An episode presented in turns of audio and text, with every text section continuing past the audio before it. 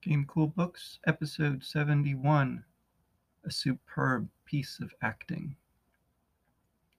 Chapters twenty-four and twenty-five deal with Missus Coulter as their main character and present a sort of short story within the larger framework of the novel. twenty-four, Missus Coulter in Geneva, opens with a passage from Ezekiel, chapter sixteen. As is the mother, so is the daughter, which is in the context of some prophecies dealing with Israel and uh, is probably much more complicated than uh, I can do justice to here, but the general context is decidedly negative, um, although I suppose ultimately comes from a place of deep and abiding love. The comparison sets up uh, a thematic level on which we can read these chapters, comparing Missus Coulter and her daughter, and the style of the chapters parallels the two, making Missus Coulter the protagonist here, as Lyra is most often the main protagonist in the rest of the series. We have Missus Coulter abandoning the intention craft on landing uh, at a college in Geneva. So she is without a dust-driven device for a while. Um, and she is in a place very similar to the one where we find Lyra at the start of the series. We're told that Missus Coulter has been to this place three times before. Uh, and some of those might be fleshed out in other parts of the subsequent stories, uh, especially in the Secret Commonwealth. I, I imagine we might find some accounts of what those times were. Um, I thought for a while that The Collectors, the short story that Pullman released as an audiobook first, uh, might deal with a visit to Geneva, but it seems like it doesn't. Um, now, Missus Coulter landing on the roof uh, and searching for hiding places there should make us think back again to Lyra's escapades back in Jordan College. Um, the Chapel of the Holy Penitence uh, should probably make us recall the sorts of uh, important sounding names uh, that Pullman loves to give the different parts of the church in his world. And though uh, Missus Coulter loves the intention craft, um, her love does not extend to a full understanding of how it works. She doesn't fully trust it. As a result, she doesn't know when it might run out of power. Um, we should, again, probably think of the alethiometer and its mysterious source of seemingly infinite power to run. Um, now, as she gets some help from her demon uh, to prise up the roof tiles and find a gap to get through, um, the uh, connection to her demon is wordless, and this will continue throughout these chapters. Um, I don't believe he speaks in the entire uh, short story here, although um, their uh, understanding is uh, quite mutually beneficial, it seems. And that uh, brings us into the attic, stuffed with furniture um, and locked. Uh, the door out, she manages to uh, pick with a hairpin. Um, so again, using the same elements that make up her glamour uh, to aid her on her adventures. Um, this is a move that we never see Lyra actually perform, um, in contrast to some of Pullman's other heroines. I think of uh, Sally Lockhart. Um, I'm almost sure that she must have picked some locks at some point with a hairpin, or at any rate, the sorts of protagonists on which these characters are, are in some sense based. And coming through into a corridor, there is a dusty skylight up above. Um, so again, that echo of a possible answer in dust to Missus Coulter's question about how these devices are powered. It brings us then to uh, her arrival uh, to the college. Um, as far as the denizens there are concerned, is going to be orthodox, another very interesting word choice, um, given what we're going to hear her uh, blaspheming very shortly. And also contrasted with how she intends to leave, that is, presumably by escaping, again, with the intention craft. In confronting her captors, she immediately takes the upper hand by demanding courtesy. Um, she cows the man's pincher demon uh, with its tail stump, perhaps making us wonder about the physical attributes of demons. Um, and this is something we'll come back to again in La Belle Sauvage, seeing the deformed uh, hyena demon in that one. Uh, the uh, person who accompanies her into the center of power here is one Brother Louis with a rabbit demon. Um, he has a very sonorous title, the convener of the secretariat, but in Missus Coulter's eyes, he is nothing but a scrivener. She demands to see the president. Of course, that means Father MacPhail. In his essay, Writing Fantasy Realistically, in the collection Demon Voices, Pullman calls Father MacPhail uh, the biggest mistake uh, of the entire series. He says there, "I was wrong about the motivation of the president of the Consistorial Court of Discipline, Father MacPhail. In the book as it is now, he seems to be motivated mainly by the lust for power.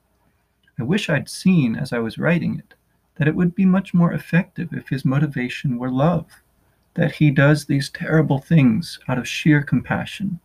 He's killing people in order to save their souls. If I'd written it like that, it would be easier to see that the struggle in the story is not one between good and evil, because that's easy. We all know whose side we're on. There's no doubt about it. We might as well be reading Tolkien. It's much more interesting because much more realistic when there's a struggle between different goods."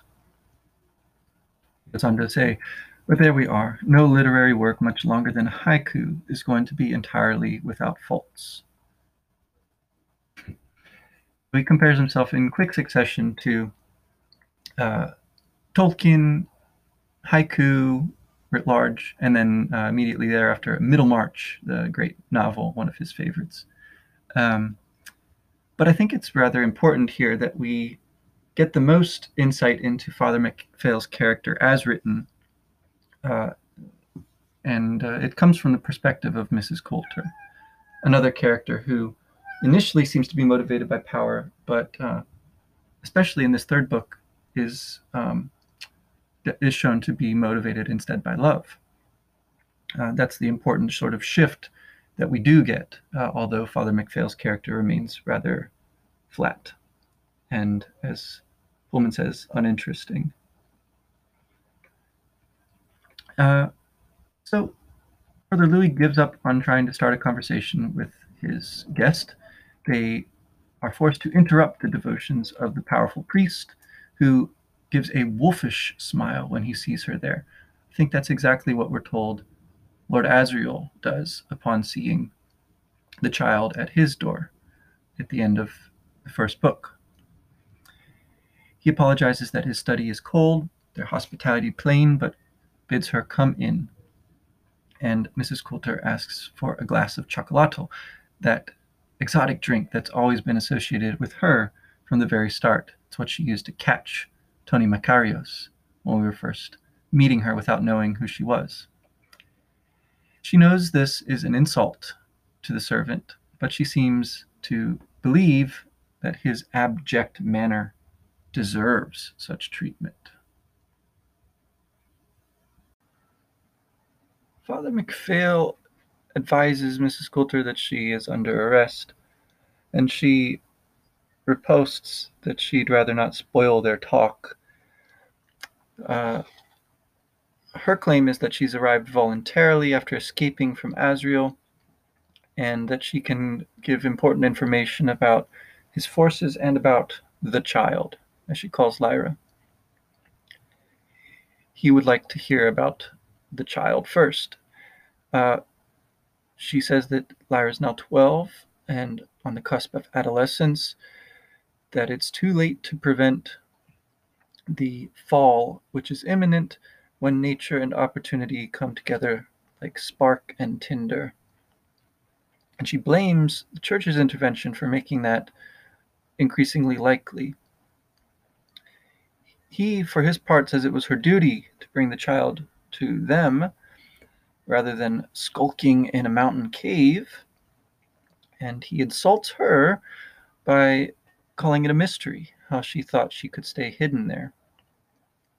But she again turns his words back on him and says that to her Uh, thinking, there are probably many mysteries about the relations between mother and child. And I think this is playing on the Christian mystery of the Incarnation as well.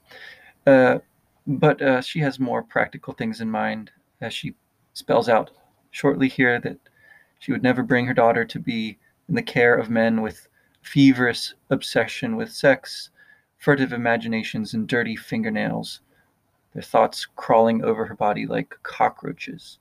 Um, so again, a forceful contrast with the very pure love that were presented uh, in the scholars at Jordan, uh, who of course were by and large not closely associated with the church uh, and represent perhaps an alternative kind of institution uh, to the religious basis um, for power and organization.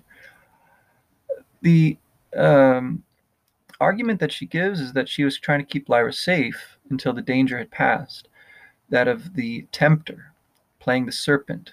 She needs to keep Lyra from meeting that person.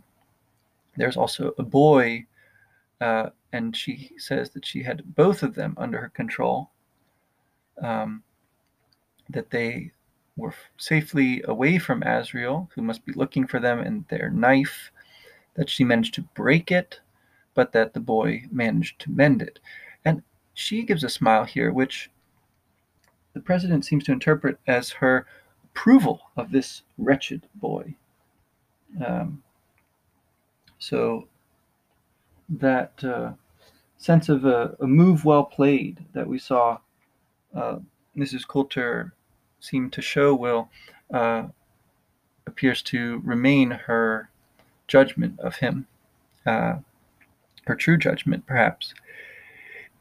And whether we believe that she fully had the situation under control or not, um, she certainly is not, uh, as we're told, um, telling everything that she knows.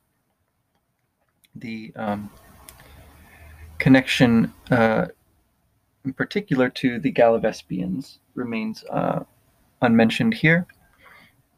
She does uh, praise Fra Pavel backhandedly uh, for his improvement at reading the alethiometer, um, and she is able to tell certain things about the fortress and Lord Asriel's allies, which it seems the president's lizard demon in particular is uh, gifted at memorizing immediately all of this information. The um, lie that she slips in most blatantly is that she arrived by gyropter and that it is out in the countryside somewhere. Um, again, the belief in the importance of the knife continues to drive the president's thinking. He knows that the Cliffgasts of their world call it the God Destroyer, and believes that Lord Asriel will use it, or would like to, in order to destroy the authority himself. He reflects that some claim God is already dead, but that Lord Asriel must not believe this if his ambition remains to kill him. And to this, Missus Coulter offers a very interesting hypothesis, uh, that if he's alive, the question becomes where he might be. She recounts briefly the absconding of God from when he walked in the garden, to when he forbade Moses to look upon him, to when he was the Ancient of Days in the vision of Daniel, and extrapolates to believe he must be now decrepit and demented, unable to die, and, most shockingly, that the proof of love for God would be to give him the gift of death. She seems to be speaking ironically, but again, it's possible this is what she really believes, and, in fact, a way to interpret Lord Asriel, and by extension, Philip Pullman's own projects here in this epic story. She speaks with a calm exhilaration. And the president asks, from the depths of her heresy, what is her view of dust? She replies immediately that she has no view, that no one knows what it is. Which, again, is not entirely true. Um, because, of course, the tempter, the serpent, Mary Malone, is learning a great deal about dust. And that is also Lyra's stated aim when she steps through the window after her father. Nevertheless, she's taken to a guest room and locked in. Uh, it is shabby but clean, very Jordan-like. She finds and disables the microphones in the light in the bed frame, and then has a surprise uh, seeing Lord Roke watching her, uh, but recovers quickly and asks when he would have given her the courtesy of letting her know that he was there, whether it would be before she had undressed. So again, she has some imagination of her own running ahead of her. But Lord Roke is not interested in uh, any of this. Um, he would like her to calm her demon, or he will disable the golden monkey, um, merely smiling at the scorching malice of the demon's glance. We're told his spurs glitter in the dim light. And having spoken to his agent back at the uh, fortress, he passes on Lord Asriel's compliments and wants them to uh, wants her to let them know as soon as she finds anything out. To where um, she had appreciated Will's skillful conversation. Here it's more that she's winded, like a throw in wrestling, rather than appreciative of a good move in chess. Um, so she asks if Lord Roke is there to spy on her or to help, and of course it's both. Um, he mentions that Emberic Machinery has gone to work down in the cellars, and jokes that she seems to have galvanized the, uh, the scholars and uh, prelates here. And uh, rather than worrying about this for the moment, she falls into an exhausted sleep while he keeps watch. Of course, not watching while she undresses and washes and gets into bed, but uh, nevertheless keeping a close eye on her demon, uh, who patrols uh, the room until she, they fall asleep at once. And Roke, too, did not tell her everything he knows, because we're told that uh, important information about a, uh, uh, a mass of angels or something else has been detected in the west of Lord Asriel's world, something wrapped in impenetrable frog, fog. Um, but uh, we don't conjecture about what that might be at this stage. Lord Roke remains awake and alert, while she, as she forced Lyra to, sleeps deeply here. An hour of nothing happening is passed over in the space between paragraphs, and then comes a quiet scratch and a whisper at the door. The outline of light, and hiding behind a leg of a chair, Lord Roke sees, uh, as the key turns and the light goes out, an intruder coming in and waiting for his eyes to adjust. We're told it's Brother Louis, the young priest, crossing himself and letting a thin gleam through the crack in his fingers. He peers close to the bedside table, so his nose nearly touches the coins, ring, and watch that were left there, till with a soft hiss he notices the locket on a gold chain still around Missus Coulter's neck. So he crosses himself again, for he will have to touch her in order to remove it. And it's unclear whether he's more worried about her waking up or whether it's the simple act of touching the woman that he is so concerned for the state of his soul. His rabbit demon trembles here, and Roke is disgustedly thinking that she could at least help keep watch. Um, the uh, slowness and stillness is, is like waxwork, and he wryly thinks that the dawn will break before the man with his shaking hands is able to uh, unclasp the locket from her neck.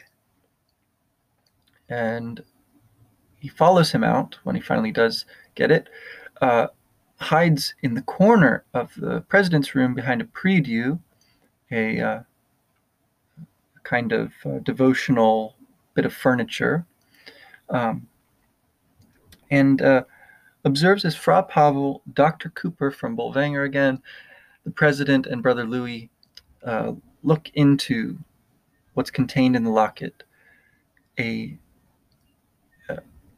pocket knife from the scientist, helps open it, and a gleam of dark gold, the lock of Lyra's hair that we saw Missus Coulter take from her sleeping daughter, uh, is now in the hands of the president. He twists it around his fingers, and uh, we learn that a single hair would have been enough, so that this amount is ample for whatever the purpose is.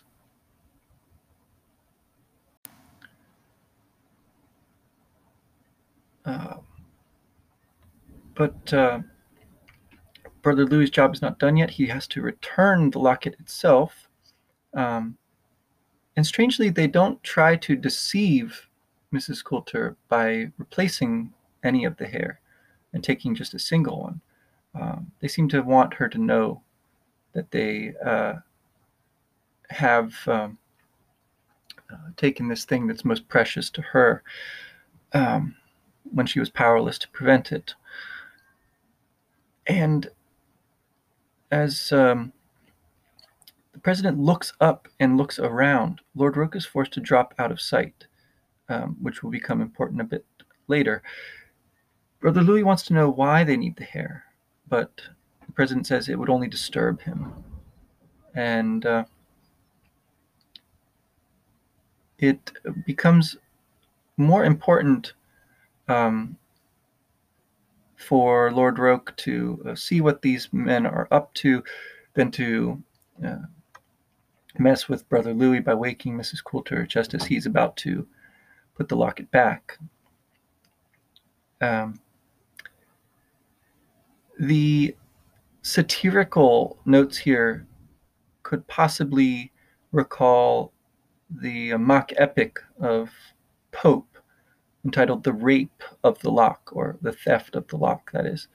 Um, but uh, obviously Pullman draws his epigraph for the chapter not from uh, mock, mock epic poetry, but from uh, very serious biblical prophecy. Um, He, uh, that is, Lord Roke follows the um, conversation and um, learns that when this hair is placed in a resonating chamber, not unlike the lodestone resonator technology that his people use, perhaps, it codes the genetic information in uh, pulses and allows an aiming device to locate the origin, that is, the child. Now, Doctor Cooper is wary of the heresy of what he's discussing. Um, Barnard Stokes and the many worlds hypothesis is mentioned here, but the president uh, assures him they, they understand the child is in another world. And the upshot of all this is that the force of a bomb will be directed to her hair, that is, her, and the child will be destroyed. Now, again, the importance of hair and its destructive power might also recall the very serious epic of John Milton's Paradise Lost, where Eve's um, uh, long and beautiful hair is one of her defining characteristics, uh, leading perhaps to her downfall uh, by her own uh, awareness of her beauty and uh, subsequent vanity. Um, the power that will be needed to trigger the chain reaction is enormous um, compared to that of uh, conventional explosives to set off the atomic bomb. So it seems that the uh, events of World War Two or something like them happened in Lyra's world as well. Uh, to gather such power, um, the president has requisitioned the use of the hydroelectric plant at Saint-Jean-les-Eaux. Um, they're going to go there at once because the weather changes quickly in the mountains and a storm is on the way. Um, now, as the scientist goes down into the uh, staircase, Lord Roke springs and disables him, causing him to fall down this, uh, the remaining stairs, um, sort of like the man that Will killed uh, the intruder in his home. And uh, he takes the hair back to Missus Coulter, um, where he explains what happened, gives it to her, uh, bids her destroy it at once, but she notices that um, much of it is missing and that half of it must have been curled around the president's fingers, kept back from the envelope that Lord Roke has recovered. Um, so the president clearly uh, is suspicious already uh, that demonic powers such as the Gallivespians might be at work. Um, it's possible that he's learned this from his alethiometrist uh, or from some other source of information, perhaps simply his own devious imagination. And the demon uh, shushes them. This is the closest he gets to speaking. Um, the president barges in at once. Lord Roke hides at the top of the wardrobe, uh, observes this superb piece of acting of Missus Coulter's as she feigns noticing the locket and the missing hair. Um, she wonders if this is some new game to keep their guests entertained, but then uh, suggests that there might be an invisible assassin, the devil himself, who would surely feel at home in these surroundings. Now, the president is in no mood for jokes and games. He has her taken to the cellar and put into chains. Now, the look of understanding that passes between Missus Coulter and Lord Roke at the very end of the chapter is um, very close to that which seems to abide between her and her demon. Um, he is devilish in some ways, but of course also a kind of guardian angel for her. Um, and that seems to be what the content of that mutual understanding is, that he will help out in any way that he can and rescue the remaining hair before it can be used to direct the bomb and destroy Lyra.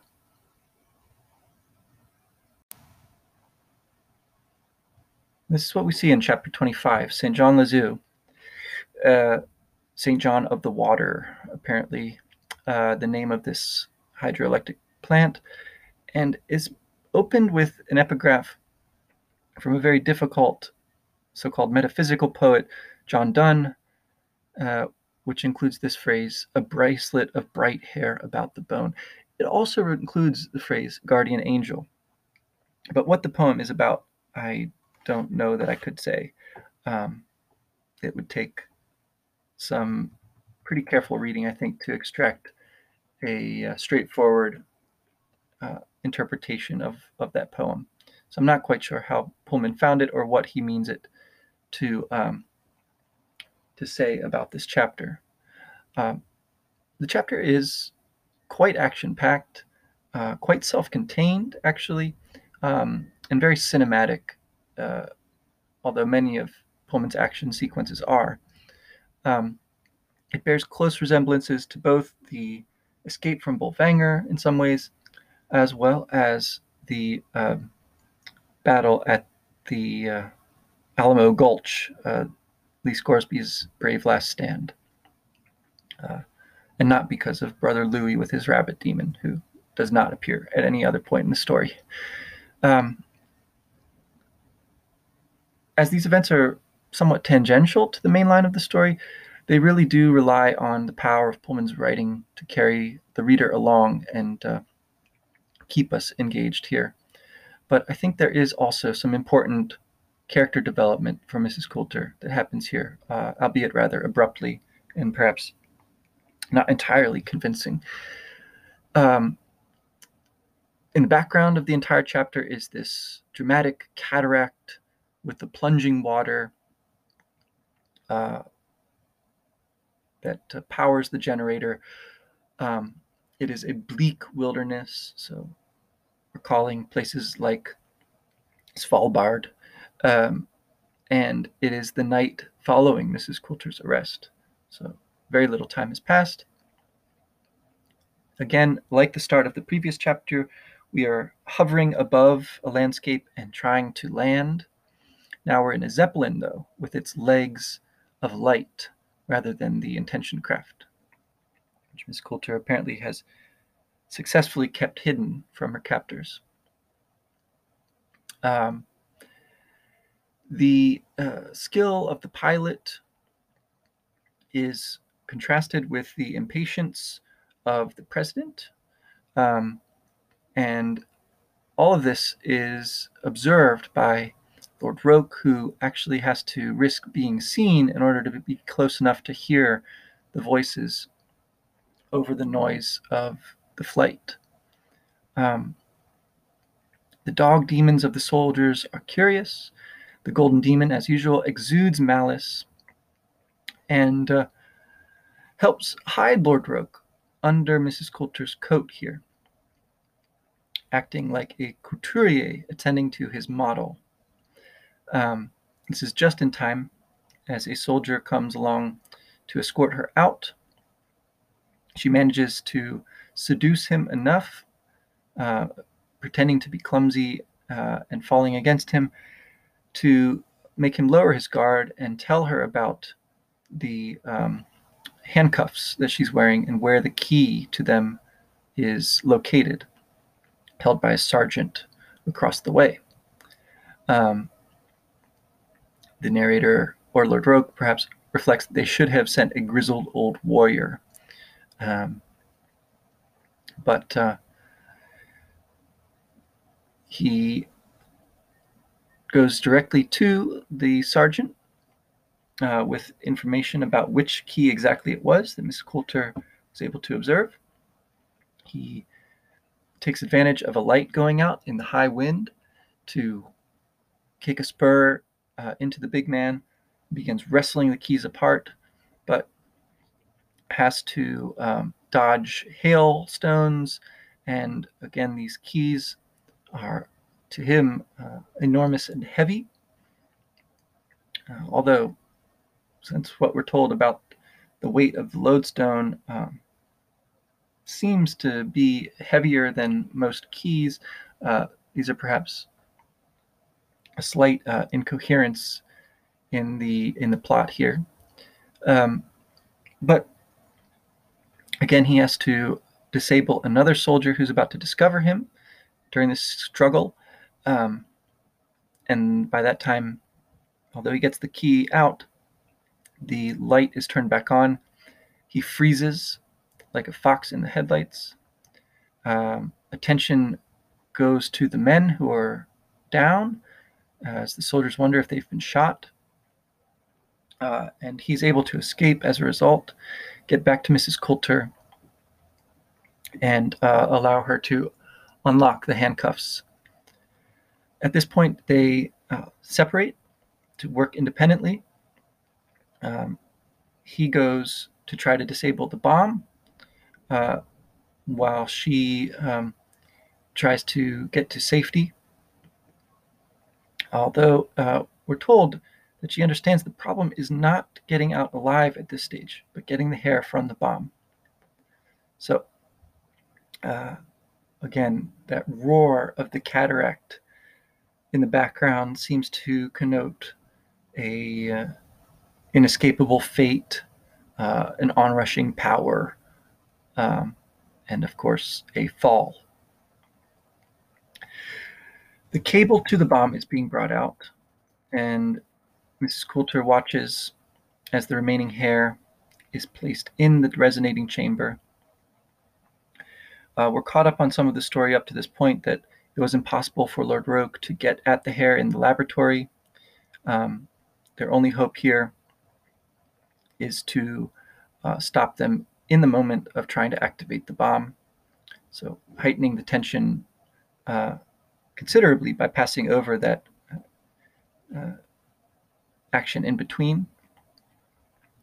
The irony also of the silver guillotine being used here to generate um, the necessary power is not entirely clear why that should be necessary, given the um, uh, ample emberic energy, that is electric power, from the generating station. Um, but it seems poetically important that this device used by Missus Coulter is going to be used against her to sever her and her demon and destroy her daughter by the means she invented. Um, now, it's not entirely clear uh, who is responsible for inventing the silver guillotine. It sounded before like it was Lord Asriel, or at any rate, uh, they might have collaborated on the uh, process. Um, no one seems aware either that the metal um, of the silver guillotine's edge is seemingly very much the same as that which is uh, possessed by the subtle knife, and thus the uh, weapon capable of destroying the authority. The explanation for the use of the spurs of the Gallivespians is also briefly interjected here, uh, that with every use, their power will diminish, and the venom requires a full day to regain its potency. Um, but again, this is sort of in passing. Uh, what's most important now is to stop the cable from reaching the bomb, uh, to stop the bomb from detonating, or if possible, to extract the remaining hair uh, so that it cannot destroy Lyra. Um, the comparison of the cable to a grotesque skipping rope uh, is just one more re recollection, perhaps, of the games room of Bolvangar uh, with its demon cages. Uh, she can see no principle behind all of the workings of the device. She only knows that the lock of hair is the most important thing on which everything else depends now. And once more, that cataract is brought to our attention, uh, ceaselessly rushing into the darkness. And now the action begins to ramp up. A soldier falls near the cages, uh, which is called down from the sky. Again, very similar to Lord Asriel, who was collaborating with witches, kind of surprisingly. Uh, the witches can see through the dark. Uh, they are told to find whoever or whatever is helping Missus Coulter. Um, she tries to tell the president that something is coming from the north, but he ignores her. Um, Missus Coulter sends her demon to bring back Lord Roke, who she spots lying on a patch of moss, unmoving. The uh, gold of its fur is quickly darkened in the rain, and meanwhile, the cable is secured. The uh, prayers and fixed mask-like face of the president recall the gloomy Spanish paintings of saints in ecstasy, of martyrdom, exactly what Lee Scoresby thought of when he saw the Skraeling, um, and it becomes clear that the president's intention is to sacrifice himself, since Missus Coulter is not available. Um, Lord Roke is brought back safely, but his leg is broken. Um, he is more or less out of commission, so it's down to Missus Coulter, who is almost taken out with an arrow from the witch above. Now we're told everything happens at once. There's gunfire and smoke from tear gas. Um, the witch comes at her with a knife, and she fights back, her demon tearing needles from the branch. Um, the lizard demon struggles against the president, who forces her into a cage. And the witch's demon flies down a seagull, grabbing Lord Roke, who fights back doggedly.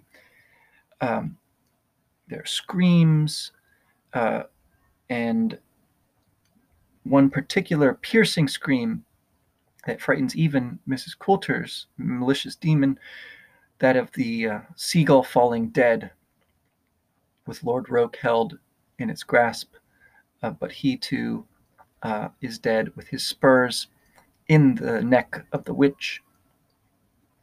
Um, I suppose it's not the seagull that falls then, it's it's the witch, isn't it? The seagull would have disappeared. Uh, the something coming is again the last words of the witch, but uh, this makes no sense to Missus Coulter. She cannot make sense of anything that's happening. Only here's the demon of the president crying for pity. Um, she can find nothing steady. Even the black rocks of the mountain seem to be moving in um, the lights swaying in the wind. Um, Above the fighting, uh, she sees the mask of grim exultation on the president's face, a flash of white, a cloud of gold, whether the hair or her demon's own fur, it's impossible to tell. Her hands are convulsed to the mesh cage, which has felt that powerful shock go through it. Um, And this is after all of her struggle, uh, after her demon trying to take the hair out. And despite the tear gas, a sudden terrible clarity to see the tiniest details comes over Missus Coulter's vision. And she sees the one thing that matters, a single dark gold hair. And as the two wires come together, and the blade shoots down, severing the president from his demon, the bomb seemingly goes off. The narration begins to come apart here as well. Something exploded somewhere, we're told, in perhaps the weakest and vaguest sentence in the entire series. Uh, the melodrama is laid on very hard here, and the Deus ex machina of Lord Asriel's arrival, his hands lifting up Missus Coulter, and another intention craft behind him. It's unclear whether the bomb has gone off as intended, or, or if the explosion was caused by something else, uh, in what sense they would even be able to feel the explosion if it's taking place in another world is not clear. Um, And in her pain-dazed eyes, she sees men like ants and the cord like a snake connected to the only purposeful thing uh, in the entire welter of activity. That crumpled body of the president representing the success of his intention to martyr himself. Now, Lord Asriel's first question is about Lord Roke, but when he learns that he is dead, uh, he immediately uh, triggers a flamethrower weapon from the intention craft. The battle becomes a single rose of white fire. Um, this kind of flowery, fiery imagery is constantly associated with the um, conclusions of battles, um, thinking of the Alamo Gulch scene, but also the last stand of the bears as Lyra is escaping to follow Lord Asriel. Um, that sort of celestial rose at the end of Dante's Paradise uh, is also perhaps in the background here. But they are unharmed in the middle of all this heat and destruction. The whole scene tumbles in a welter of fire, plunged into white water, and whirled away into the dark. Um, some of the strongest and most evocative writing, perhaps, in the entire series there. As the chapter concludes, they speed back to the north. Uh, Missus Coulter watches the scene behind her through tear-filled gaze as it becomes a vertical line of fire and then nothing at all. The conclusion here is, and perhaps very important for Missus Coulter's development, um, but rather ambiguous and left to the imagination of the reader uh, and to our judgment as to how to take these events. Uh, her experience in these chapters is some of the closest that were brought to her own uh, internal perspective, and yet there is really very little uh, retrospection on her part, um, as these chapters are dominated by uh, action. Um, so I think we're left in a bit of suspense, not just about whether the bomb has in fact destroyed Lyra, although I don't think many readers could seriously believe that it happened, um, but also we're in suspense about Missus Coulter's character, her intentions, and what will happen between her and Lord Asriel. Um, he's presented as a kind of savior figure here, and uh, rather larger than life. Um, so in that way, too, Missus Coulter is closely s- suggested to be uh, similar to her daughter. Um, the daughter, uh, of course, has grown immensely over the course of the series, and it remains to be seen whether the mother does too. So thank you again for listening. We'll revisit Lyra in the World of the Dead next time.